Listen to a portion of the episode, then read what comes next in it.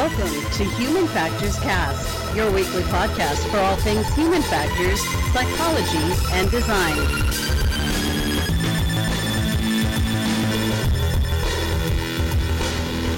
Hey, today is October 10th, 2020, and this is Human Factors Cast. I'm your host, Nick Rome. I'm joined today by Blake Arnsdorf and a couple construction members outside my hallway there.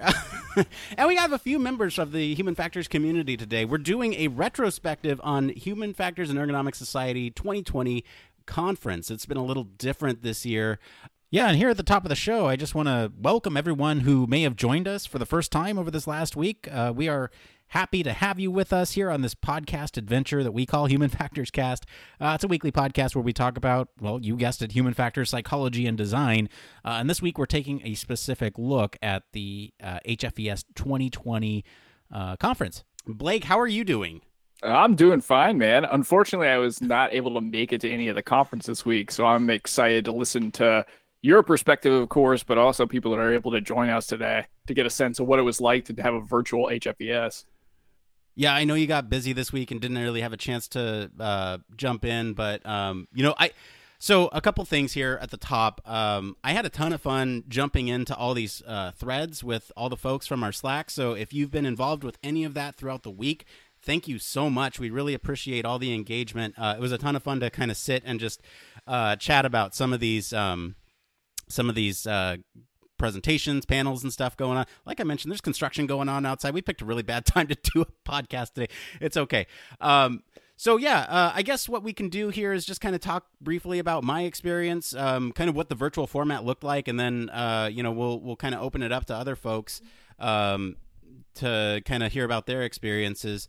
Uh, so for me, I just want to say like it was a, it was actually really great. I I thought it was a great time. Um, the virtual format was was uh, interesting. So um, they actually had it set up like if you were in the lobby of a hotel, right? So uh, and and then on this lobby you have different. I guess virtual screens uh, for different rooms that you could go into. So you could either pick, um, you know, the the poster sessions. You can go to the technical um, discussions, all that kind of stuff. Uh, trying to pull it up here so I can recite it. Verbatim but uh yeah so so basically they had a bunch of options where you can go to different places of this virtual building uh and aside from that they have like this left navigation bar where you can actually plan out your agenda and click right on the link. So that way you can get to things that are important to you that you thought that you wanted to go to. Um they also have like an intro video for every day uh, which kind of tells you what's going on for each day. Um and then uh I guess the other thing is that you know you can see kind of everybody there in the attendee directory. Oh, yep, there it is. uh, so you can um, you can kind of see. Uh, and you, you can actually connect with people too, which was uh, you know one of the biggest things that uh, I was worried about here was because um, you know not being in a physical environment, you're not able to really connect with folks but I didn't really, I, I, didn't find that a problem at all. You know, I noticed a, lot of names, reached out to folks, um, and uh, I almost felt like the virtual event was um, a stronger uh, contender for. Uh, I, I, liked this format a lot, and I'm sure we'll hear from um, some of the other folks on the line a little later. Um, but uh, for me, I think you know uh, one of my favorite discussions was um, it was the uh, chats with like leadership um, and some of the discussion panels that had a lot of really good uh, chat. But oh, and that's that's another thing too. On each of these like chats, there was like a, a, a or I guess each of these discussion panels or or um, lectures, there were chat uh, boxes at the bottom where you could actually go in and you can. Um, Jeez, that construction is so distracting. Uh, you can actually go in and ask questions to the to the folks, and so the moderators would actually take those questions and and uh, send them to the folks that were presenting. It was really good, uh, and I can see some room for improvement. But like for hastily putting this together, I guess not so hastily. They had since March, but this is a very cohesive experience. Really thought it was a great, um, great uh, substitute for the real thing. Obviously, not the same as the real thing. Um, but I guess that's kind of my experience uh, with it. So I, I mean, we can talk about this a little bit later, but I do want to um, open it up to some of the other folks on the line. So I know we have Rose with us. Um, Rose, would you mind uh, just kind of um, so for the folks on the line, I just want to kind of get a sense because uh, we do try to talk about uh, this from a variety of perspectives, right? We want to know kind of where you're coming from, industry, academia, where you're at in your career, kind of how many conferences you've attended in the past. Um, and then we'll kind of ask you just you know overall thoughts on the conference like i just gave uh, did you like the virtual or in person or do you want something mixed or something different um, and then what's your favorite presentation or discussion? And then anything else you'd like to share? So so rose i'll open it up to you. Sure. Well i am in florida. That's the first thing. Um, we're different schedules completely and that was one of the beauty you know the beautiful things of the virtual conference i must say. Uh, I am coming from uh, industry. I actually work on forensic consulting. It's most of my work. So we apply those, you know, human factors and ergonomics expertise, biomechanics in my case as well, um, into accident investigation. Um, I actually did my PhD at Michigan and my undergrad in Puerto Rico, all, you know, coming through human factors uh, and ergonomics. And um, yeah, so about the conference, I must say that I do enjoy the virtual one. I must admit that I didn't have high expectations, uh, and you actually surpassed every expectation. So it was, uh, I mean, there's always room for improvement. There's always things that can be better. Uh, we had, I was just in a session um, right before this, and there was some technical difficulties actually that they had to bring in the organizers to fix it. It was a system safety, uh, something like that. So we can expect that, you know, nothing's perfect, but overall it seemed to run pretty smoothly. And like you said, those um, chats, all those networking, socials, game nights, beer tasting, uh, they yeah, tried so, to make it fun. That's awesome. Can I ask you about those? Because I didn't go to any of those uh, yeah. like game nights or beer tasting. I uh, one of the members of our Slack actually went to the wine tasting, and they they were talking about um, chocolate and uh, something. I forgive me. I need to look at it. But the chocolate tasting was a video tour of the uh, Esther Price factory in Ohio. Uh, no samples, but the host mentioned the warming chocolate coated bourbon cherries for three seconds in the microwave. Uh, and now they know what everyone is getting for Christmas. So, uh, would you mind just kind of sharing what those uh, types of events were like? Because, uh, like you said, you know, a lot of that conference was we're we're competing with sort of real life as well. I think a lot of people, uh, myself included, both tried to tackle work and the conference at the same time this this year, and you know, but um, so kind of juggling and I wasn't able to attend everything. But the beauty of this type of conference is that everything's recorded. You can go back and view it later. But what were some of those uh, those beer tasting and, and tours like? And you're right about that. Uh, in my case, um, I'm Eastern time, so it was later for me. So it's good and bad because I ended up having a whole day of full work, like you're saying, and juggling between the conference. But then at the end of the night, um, you know, at my my time, it was like 7 p.m., 8 p.m. that you know, I wouldn't be full time working. So I did engage. The beer tasting was pretty cool. Um, I wish that there was just like a cap of, you know, um, it ended up being the the owner of a local brewery uh, tell, t- telling us how to taste it. It was really funny because she was actually opening the beers and showing it to us and drink, drinking them herself. And you're just there like, I kind of want to taste it now. I can see you. It looks good. Um, so some of us were drinking our beers on the side, you know, and sharing which ones were they and people joking like I went I said I went basic because I did a pumpkin uh porter, you know, that I was joking like I like weird ones. So this was a smoky beer and others are like, oh I hate smoky. So we were having some conversations in the chat, but at the end of the day, we didn't have enough time to actually socialize in that one. Um yeah was it was it like one of those Yep. Was it one of those 30 minute Zoom calls? It was a one hour and it ended up being the okay. whole hour her talking about the beers. That it was pretty good. We learned a lot, but we could have been, you know, 30 minutes of the actual showcasing and then 30 minutes of right.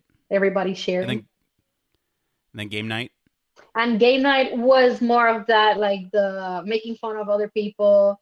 If you're uh, pretty bad at it, you know, you make fun of yourself or the opposite. So that one was a little bit more engaging in the networking portion, right? Like everybody was talking.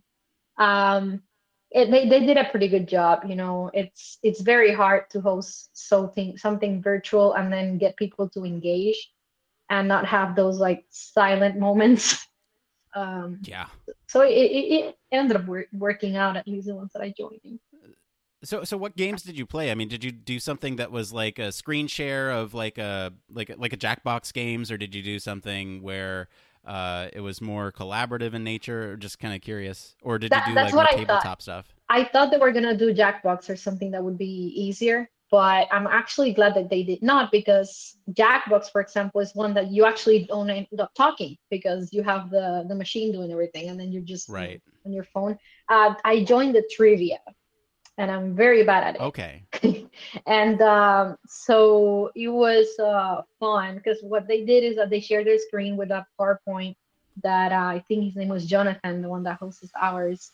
Uh, he prepared some of the questions, and then we were sharing an Excel, like Google Excel, where it was, you know, a trust system that you were putting your points in there. And at the end, it, it was just, yeah, sharing the screen and a Google Excel It was pretty simple. Um, ended up working out just fine. That's pretty That's good. awesome. I'm glad. Yeah, it's cool that we can make these types of events work, even um, even virtually. Like the the beer tasting thing. That to me, I know um, other folks have said like if you sign up for a beer tasting well in advance, they'll send you like a. Uh, like a sample, right? They'll they'll send you like a, a array of the beers that which they'll talk about um, during the actual tasting, and that's that's kind of a cool approach.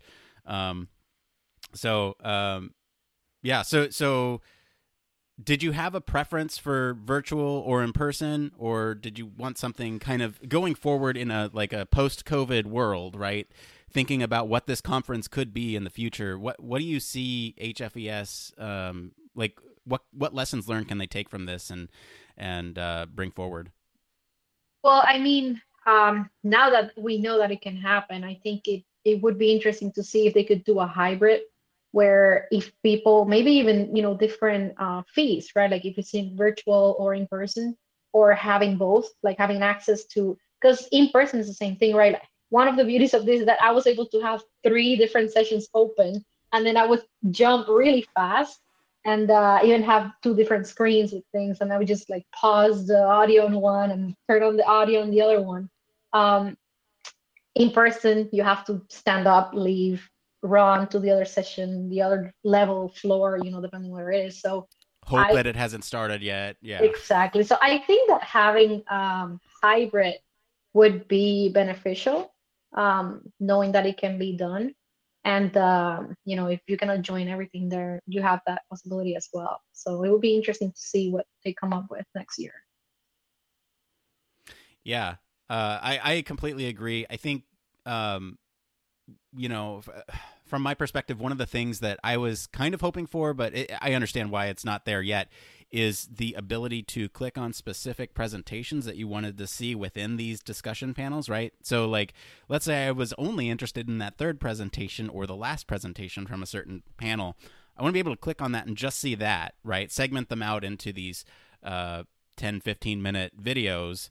Um, but you know, you can still scan through the older ones. I think I, I have, haven't actually tried to go back and watch any of the ones that have been archived yet. Um, I'm assuming you can uh, scan, but one of my favorite features was the 2x uh, playback speed. So you can go back i agree and just watch everything at two times the speed and still get all that information because people speak really slowly and that's fine right? You want to make sure you're communicating effectively. Believe me i know. I talk way fast on this podcast sometimes but uh, i listen to it at twice the speed you know? I listen to all my podcasts at twice the speed. So um, yeah i think that's that's great. Um, did you have a favorite presentation or discussion? I do. I would say overall, um, one that did grab my attention was uh, I think it was let me go GS3 was the designing for diversity implications for research and practice. And uh, I mean, this is something that I'm passionate about. I'm a very active advocate of diversity, equity, and inclusion outside of HFES and other organizations, etc. So something that I always poke around and see what are the presentations this year and I must say that they surprised me. Um, I think they're going finally in the right direction, and uh, this this session was really engaging, and you can tell that the participants in the panel were actually knowledgeable. That it's something that sadly I didn't see in other years. Um, so it, it was something good to see that they were going in the right direction. Like I said, that it's people that you know that they know what they're talking about, and they're actually part of the committees. And now I see that growing. Yeah, I yeah, I unfortunately I think was caught up with something else during the diversity panel, and then I saw someone on Twitter was saying something about all the diversity panels happening around the same time, and so it was really difficult for them to get to all of them. Uh, and for such an important topic, right? You know, it, it should be kind of spread out throughout the event to make sure that folks can get to it. Um, but I'm glad you enjoyed it. I'm glad uh, you got a lot out of it. I'm definitely going to check that one out myself. Um, and and highly recommend that uh, anyone else check it out as well. Uh, anything else you'd like to share about your experience with HFES this year? Um, no, I mean overall, like I said, um, something interesting for me was that I didn't expect any of the socialization that you would get in person, and uh, although of course you're in your home, I still got uh, a lot of it. That that like I said, it surprised me. It, it surpassed my expectations on that regard for sure because I was able to connect with new people. I keep getting, you know, LinkedIn notifications, people adding you, sending you messages, let's collab, you know, um, or just connect. So it, it's something that um, it, it was good, you know, like we were able to see that. Yeah, I, I, I was also very thrilled with it this year. Uh, well, thank you so much. I really appreciate you coming on and, and talking to us about your experience. Uh, we have another person on the line here, Adriana. Uh, would you mind uh, just kind of letting us know kind of where you're at in your career, where you're coming from, industry, academia, um, how many conferences you've attended before? Uh, yes, so I am right now in academia. I finished my po- my PhD this year, and now I'm doing my postdoc at the University of Michigan. And I forgot what other question you asked me. Uh, how many HFES conferences have you attended in the past? I cannot recall. I think I have been attending for the past few years, probably five or six every year. Okay, so you, you you've been to a couple and kind of know the drill. Um, okay, so uh, I guess let's just go ahead and get into it. What are your overall thoughts on the conference, just in general? I like the virtual was a really good solution for what we are going on right now. Um, I have like mixed feelings. I don't feel it's my preference as a conference because um, I think that you miss that connection of the after conversation, the halfway conversation after a presentation is not as easy as to follow up when you ask a question. And also there is some questions that you don't want to ask in front of everybody because you feel like you can be considered mean or so. So I miss being able to like grab someone on the side and ask the questions that I want and that easy way to like follow up. And also like this week feels like it's a same week as any other week. I just have like another 20 things added to it, which is like kind of hard. Um, but it's been good. I like that you can revisit the talks and all of that. But also, it's been really hard because of the social. And I think I have heard from other people that have kids that it's been really hard to join the after hours event because it's really hard to separate from, oh, I'm at a conference, but also I have my kids at home. So pick one and stick with it. Yeah, I I definitely got cut off on a couple Zoom calls uh, where I was trying to like interact with folks uh, before the chat closed. Um, and so yeah, those after conversations don't really happen. I can definitely feel for the folks that have kids. Um, you know, it's it's difficult, and you know, I I took a half week at work, so like I'm taking half time um, and I'm working the other half of the time. And yeah, bouncing between your normal sort of commitments to real life and then going to this virtual conference that was a very this is a challenge for I'm sure a lot of folks. Um, you know, I, I could have taken the whole week off, but I thought I could do it, and it impacted me more than I thought it would. Um, so I, I feel you there as well. It, like you said, any other week, just with 20 extra things added onto it. Yeah. Um, it's also about perception. You're still in your space. You're still really close to you work with. So it's really hard to say no because you're still there. You're still present. Um, everyone knows where you are. Yeah. Yeah. I, yeah. Um, I agree. Rose brought up a great point. It'd be nice to uh, have the chance to post questions anonymously. Um, I I also agree with that. I think that's uh, an awesome idea, and maybe maybe HFES can implement that in the future. Um, I can see a, I can see a world in the future where if we do take this hybrid approach going forward, right? Maybe folks online can ask questions um, and submit them anonymously or whatever, and and the folks in the room could actually um, have a discussion on those questions as well, uh, and it could could work out even better. Um, so I, I, guess you kind of hinted at it. Uh, I think your your preference here is more in person, um, just because of the kind of personal touch that you get with other people, and it's focused. You don't have the distractions. Is that uh, am I right there? Yes, you are right there. I think I prefer to go in person and completely disconnect and just enjoying the conference for the whole week without needing to worry about other things. Yeah, I think uh, yes. that that definitely was a point for a lot of folks too. Um, so you're not alone. Everyone's balancing everything. Did you have a favorite discussion or presentation that you attended? Yes, I enjoyed the same one that Rose did. I enjoyed the designing for diversity, and I feel it was really important to bring it up this year because we keep talking about diversity, equity, and inclusion, but this is something that needs to translate to our studies and how we keep like designing and like improving because it's really easy to say, oh, let's keep increasing diversity, equity, and inclusion, but our studies are still only talking about females and males, and we exclude everyone else, or we try to make people fit in these two criteria because it's easier for us to analyze the data and deal with the data. So that was something really interesting, and there were some amazing points that were brought up about just ask the questions and then try to make it fit and trying to explain the importance of like asking those questions and have those kind of factors um, there. Yeah, it data needs to reflect real life, and I feel oftentimes we kind of categorize things into just buckets to make things easier, and it, it yeah, it really does just need to we need to kind of be more inclusive. Like there's no other way to say it, and and I'm I'm so thrilled that that panel was so um, uh, widely received as uh, so positively received. I guess I am going to attend that like tonight. I'm going to go and watch that because uh, um, I, I really want to see that. Yeah, Rose, you want to jump in here and talk about inclusion? Oh yeah, so something that um about you know now that Adriana mentioned that um a lot of folks we were talking about the, the fact of inclusion, we were complaining, not of the good, you know, the bad things as well, right? That there wasn't an option to get the closed caption for people. Um, and so in this case, you know, if you cannot hear or you cannot hear well, um, closed captions for the presentations would have been great, and or at least the panels. And uh, opposite, I actually was perusing a lot of the posters, and then some folks didn't record any audio; they were just walking through the slides in their video so it's the same idea right? Like there's no audio at all so everything is visual so it was it could be pretty hard for people if they have visual impairments.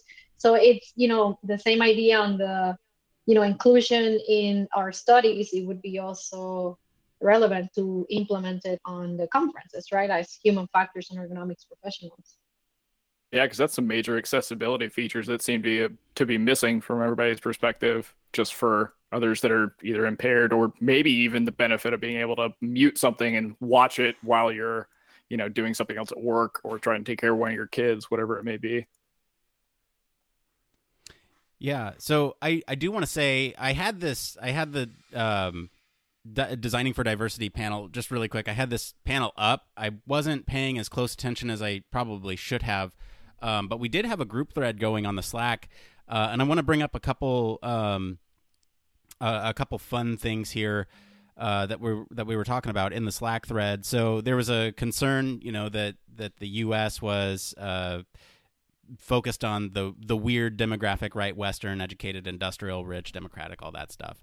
Um, Margot, who's in our Slack, says that Rod Roscoe's presentation on inclusive sampling strategies is really good. Um, and I think that uh, that slide deck has been p- posted on that chat, so they actually have the link to that slide deck. I think it's in the Dropbox. Um, there was, and feel free to jump in if if there's any additional points you'd like to make about this, since this was kind of the favored um, discussion of the conference for those people here. I think you know it's worth at least highlighting a little uh, a couple key points here from it. Um, there was another key point uh, that Margot brings up about uh, HFE work in the social sector relies heavily on having a trusting network. It may be necessary to have a second main practice while you're building the relationships. Um, let's see here. What else do we have? Uh, make oh yeah, that's right. It, this was the one with the demographic info. I do remember this. Right, it's the thinking about the reasons why you're requesting certain demographic information, um, why the variability in this specific factor might impact your research um, and making sure that you know your sample size actually reflects the population that you're studying, right? Re, you know, in re, re, with respect to asking for gender, ethnicity during that data collection. So there was a lot of great conversation actually in our Slack too. Um, if you want to use that as kind of supplemental uh, content while you're watching this panel, I do remember I jumped in about halfway through that one. Um, so I, I need to go back and watch like the first half. Uh, let's see here. What else? Okay, so so that's the kind of the favorite discussion. Yeah, Adriana, is there anything else you'd like to share with us about the conference this year? No, I think it was it was great considering everything is going on, and hopefully we can find a happy medium for the following years, so people who cannot fly or people who has like time limitations can join and also like get the benefit of the conference. Um, so that is great, and it's something that proves that can be done. So there is not reason not to try it again. Yeah, I would I also, agree. Oh, sorry, that um, just jumping on the, the like we were talking for because of the diversity. Uh, you know, a lot of students usually don't have that many resources to go, especially undergrads, and perhaps having that hybrid option would make them, you know, at least join um, virtually because it would be way less in their pocket. So uh, it, it would be interesting to see if we could like get the stats and the numbers and see who joins, right, uh, in person versus virtually as well, and compare the demographics. Yeah, I agree, and I think you know, for for me, I'm I'm someone in industry, and I know Blake is too, and so it's like for for people like us, there was actually a really great talk with. Um, it was a networking event. It was about you know, uh, actually, how can we make um, the sort of so what from the academic research accessible to the practitioners, right? And and I thought that was a really great sort of conversation. Was the, I think short. it was me who brought it up on the. It was on the networking. Um, yeah. Bringing to academia. Yeah, I literally said that. Uh, you know, it could be as simple as having one slide that just says the so what. Yeah. So what for yeah, us? What's Yeah. the apply version Yeah. of this, or what does it look like in the field? That's something that I think Nick and I have gone back and forth with a lot of different people over the past few years about like where like HFES is wonderful in the organization, has a lot of benefits, but I think for applied people, there's a little bit that's lacking or more that can be done. And that was that was a question I wanted to ask both of you as well, because unfortunately I didn't get to attend any sessions this week. Um, but I know diversity is on everybody's mind. And one thing that I was hoping from HFES, because I knew that it was going to be a more central theme during this year, is like, what does it look like? Or did they have any content about how you can create more diverse, you know, a more diverse HFES? Or how do you bring it to your own culture where you work? Kind of again, looking for that applied way to bring diversity outside of just research, but into your own culture that you're working with. That's an interesting question. I think they they did talk about. I didn't attend all of them because, like Nick said, some of them were overlapping. Um, Sure, the yeah. ones that I did, they were um, more in the research perspective and how you should think about it in the research as well. Uh, not much in the professional side, so it's still lacking on that. Or like how us in industry could bring it up as the HFE, you know, professionals. Um, so that would be an interesting topic, right? To try to focus on our area as well as practitioners versus the academic. Um, but I didn't see that much. Nick or Adriana, did you guys see something more on the practitioner side? not as much as I'd like. Um, you know, I think that's a, that's a that's a tricky question, and I think you know, Blake, I'm thinking back to that conversation that we had with Chris Reed about diversity and inclusion, and how we can sort of, as a society, um, make things better. Uh, you know for historically underrepresented folks and um, you know i think chris kind of brought that up with the meeting with uh, leadership but i again i don't know if there was a, a specific forum for all that type of conversation that actually deserves its own place i i think um, so i don't know uh, adriana did you see anything No, not really. Um, I think the most that we saw was that they're starting to ramp up the um, affinity groups, and they're, you know, there's the people of color that it might change names, but it's something you know in relation to that. Um, and they were just maybe like 10 to 20 people overall. So they're starting. Hopefully, at some point, they keep going up to to bring that forum, and then they would host their own sessions, you know, or at least support the sessions and bring those things. But no, not as a a keynote, right? Like something that anybody, everybody in the conference, you're basically obligated to attend that versus the, you know, divide yourself between four or five Right. sessions. So we didn't see something like that. Yeah, it's an important enough topic to to bring it up as a keynote, and and I really do hope that uh, you know Chris pos- uh, pushes for something like that as a keynote address, um, you know, in the future here. Uh, uh, speaking of the keynote, uh, did everyone here attend the keynote? Obviously, Blake didn't, but uh, what what did we think of that cybersecurity um, discussion? Sadly, I did not. That's one that I ended up getting the the scoop from the your Slack channel. Oh yeah, yeah, you guys were doing a good job giving some of the uh, feedback, you know, what's going on. But I, I was not able to attend. Like you said, just juggling between work and, you know, meetings and coming back and forth. Yeah, I'm trying to find that uh that thread. So we have group threads in the in the Slack channel right now um to kind of talk about some of these uh panels that happened. And yeah, that keynote thread, I'll try to um I'll try to just list a couple things here. Uh, so they talked about like a nutrition label idea for Internet of Things devices to kind of show you what cybersecurity things uh, you might be at risk for. Um, they talked about uh, oh yeah, use a password manager. Here's your here's your reminder. If you don't already use one, use a password manager. You know they talked about sort of guessability of passwords. Um, and let's see here. Oh yeah, there was only um, time for one question at the end of it. And this is another thing that I feel like was a was a major issue with the conference this year is that there were certain time blocks, right, an hour and a half for some of these discussions, and then once you hit the limit, it cut it off and the discussion ended, and it it felt uh, very um, like silencing of people's voices at sometimes because it was like right in the middle of a great discussion and then suddenly it just ends uh and uh, yeah going forward shouldn't have that Yeah, I, I understand that they're trying to keep a schedule, but I think we needed some margin of error with like shutting down the conversations because it happens even in real life. So it was Yeah. like kind of unrealistic to try to like just cut it off of like 1.30. So I think there was like a probably like another five minutes and probably like a heads up like the session is about to close, like wrap up your thoughts, and it was like nothing like that.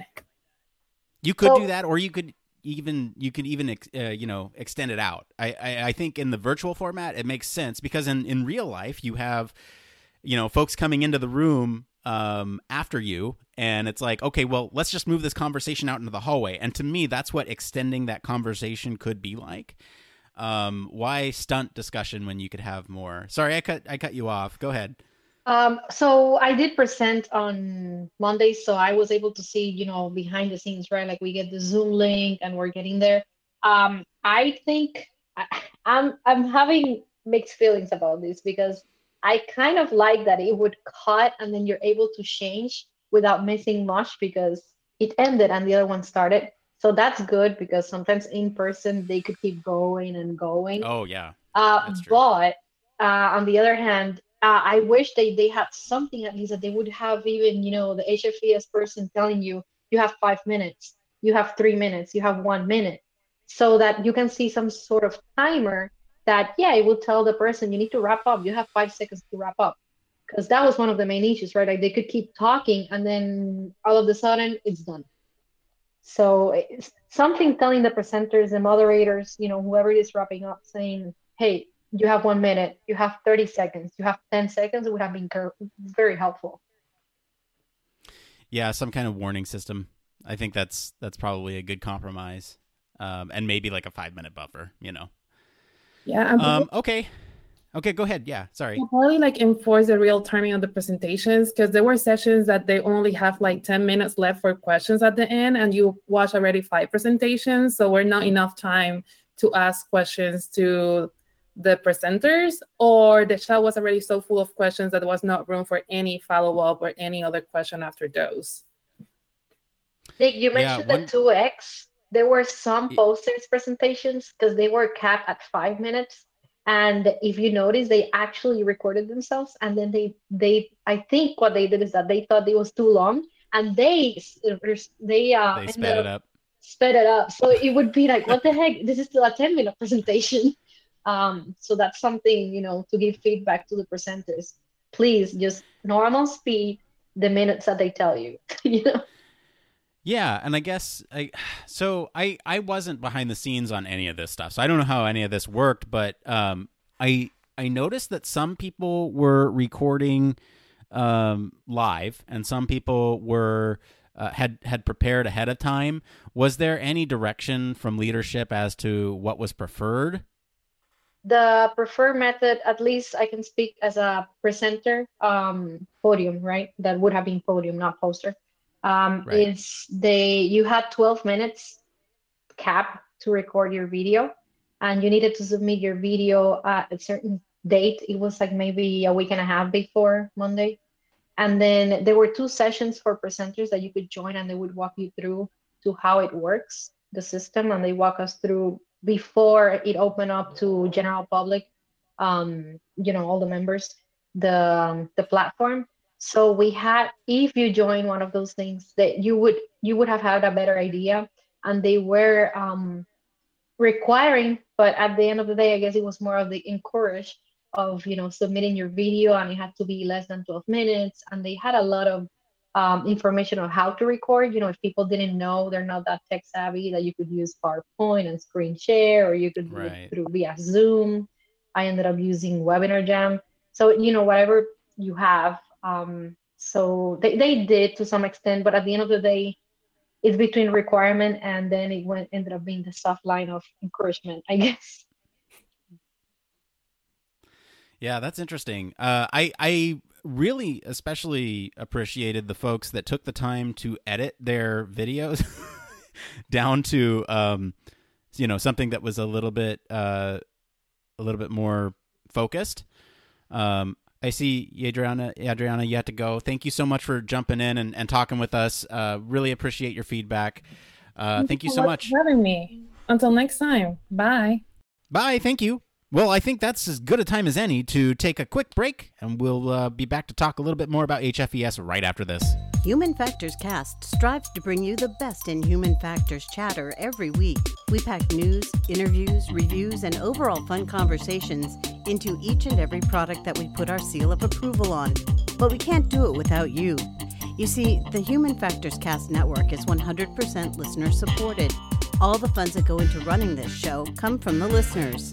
That's why we're giving back to our supporters on Patreon, now more than ever. Pledges start at just $1 per month and include rewards like 24 7 access to our exclusive Human Factors Cast Slack channel, personalized professional reviews, and Human Factors Cast Infinite, a Patreon only podcast where the topic is human factors, etc. We're always updating our rewards, so stop by patreon.com slash humanfactorscast to see what support level may be right for you. Thank you all, and remember, it depends. All right, and we're back. So, so yeah, I think the um, I, I really enjoyed the presentations that were very pared down and, and focused. Uh, and you could tell that they like had multiple takes on the slides. You know, it's like, oh, this was the good take. This is where they didn't mess up their speech at all. And I think that really helped the communication of some of these concepts in some of these presentations, at least for me.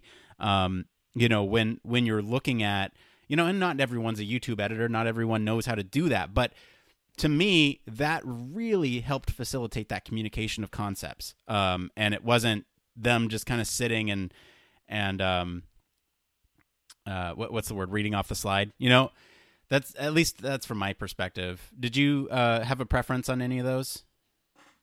Yeah, um, of course, the ones that were edited would be better, um, unless it was that they actually sped it up. but, um, yeah, I, I agree. I, there were some that they recorded themselves and they were coughing and things like that, that you could for sure know that they didn't take the time to actually just make another take or edit a little bit, trim it. Um, those were easier to see. Even then, it's very hard. I don't know how you guys do it. Like I edited mine. Um, I made the point of making it short. Mine was six minutes instead of 12. Um, you know, went straight to the point. If you want more details, go to the paper. Uh, and just give you a, you know, the 10K perspective right? And right. um, it, you know, to try to keep it engaging. And still, it was really hard the audio between me and my co-presenter when I was trying to edit it back and forth.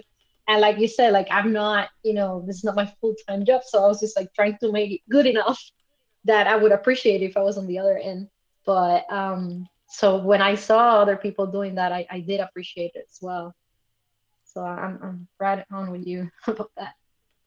So that's really interesting. And I, I'm sorry, I feel like I'm really out of the loop on when this was happening versus when it wasn't. So was this for like all talks? Were they pre-edited, or was it just some for were. specific stuff?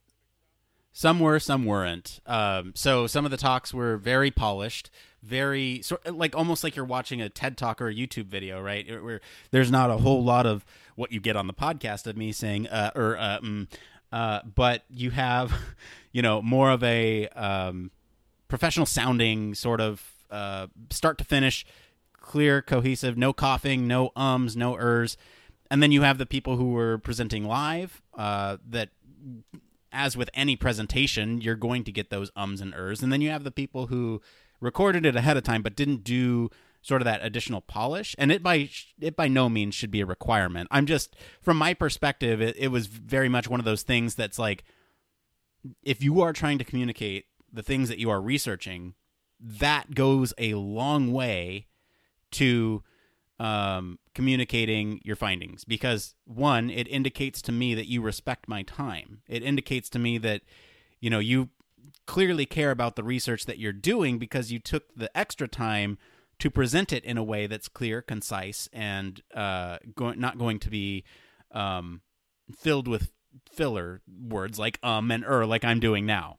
You know, so it's to me, I think that is uh, again not required, but definitely, definitely goes a long way to communicate your findings.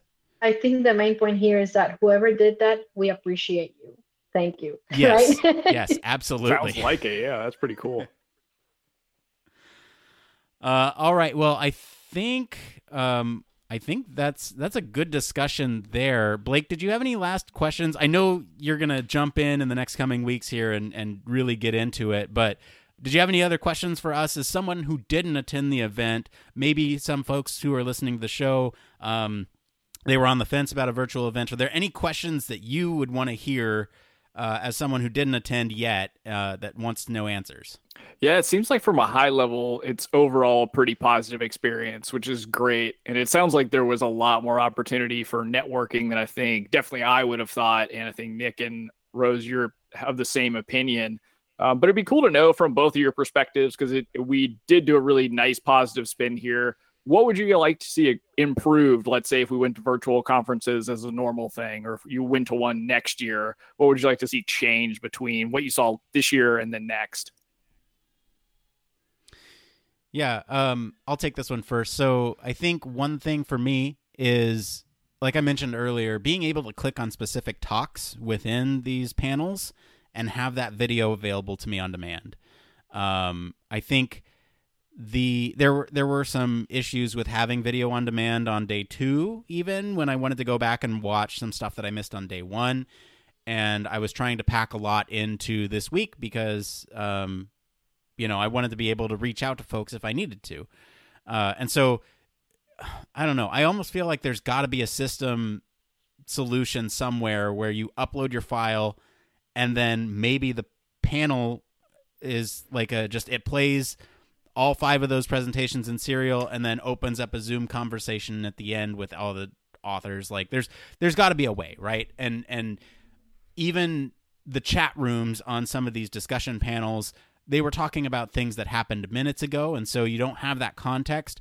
And I don't know, like I don't if you go back and play the video back, I'm not sure if the timestamps match with what you're watching on the screen, right? So does it show up as it shows up on the screen? I don't think it does. I think the whole chat is just there.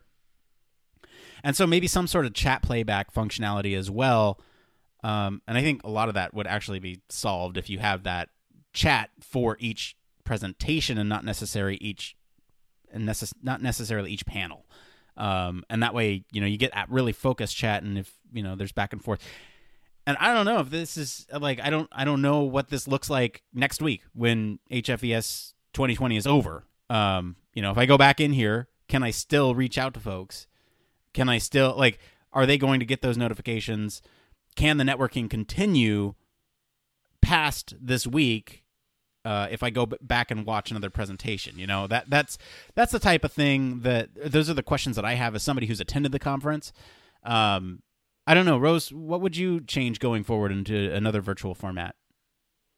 I would say, and I, guess it's more of the recap, right? Like um, having more of those accessibility options in general, like I said, the closed caption, or getting people to understand that they should have the audio as well, and not go the easy route of just you know going through the slides um, on a loop. Um, the other thing would be that we were talking about the cutoffs, right? Having some system that you can warn the presenters because uh, i was on the other end and you didn't get any warning unless you were actually paying attention to the watch.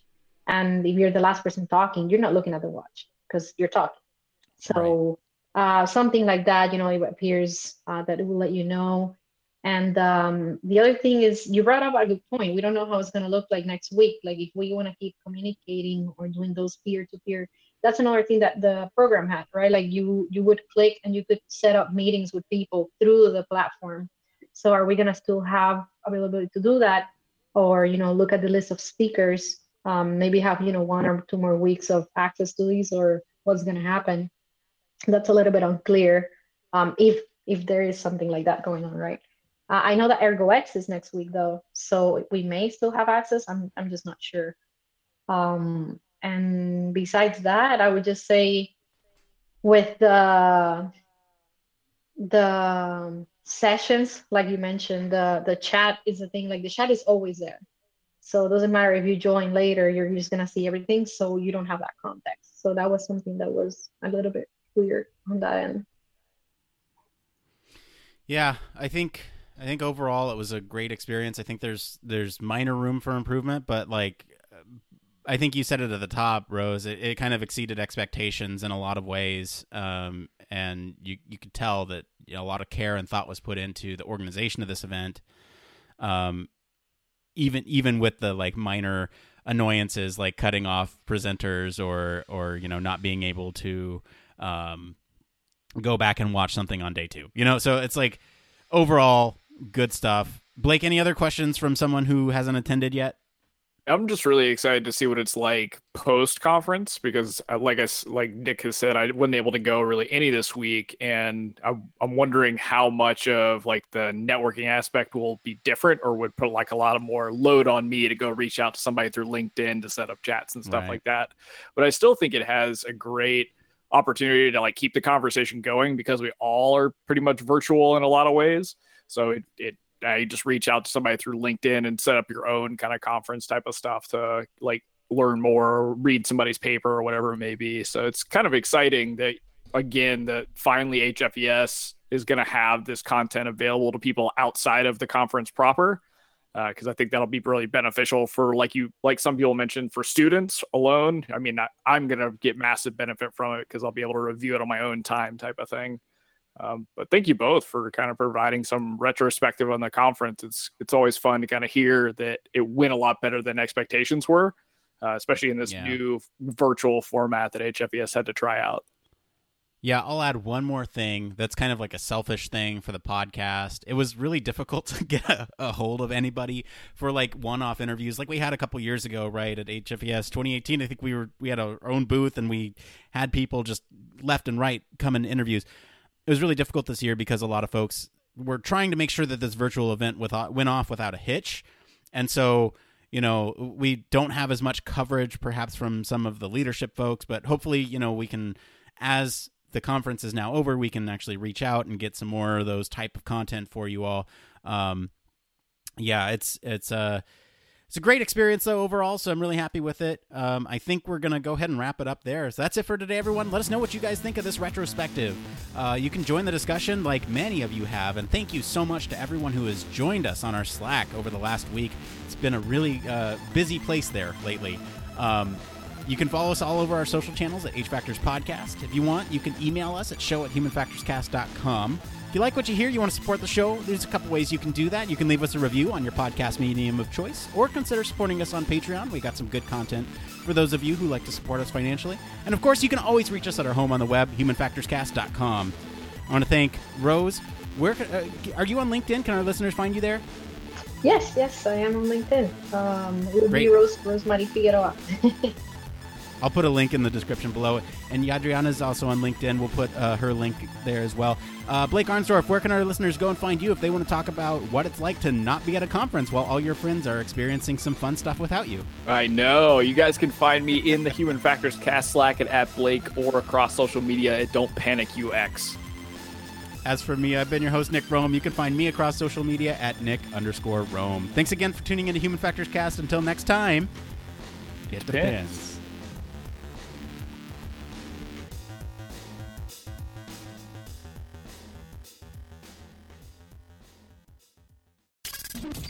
Spacecraft, railway locomotives, nuclear submarines, healthcare, jet aircraft, these are all examples of highly technical systems and organisations, and all have one particular thing in common.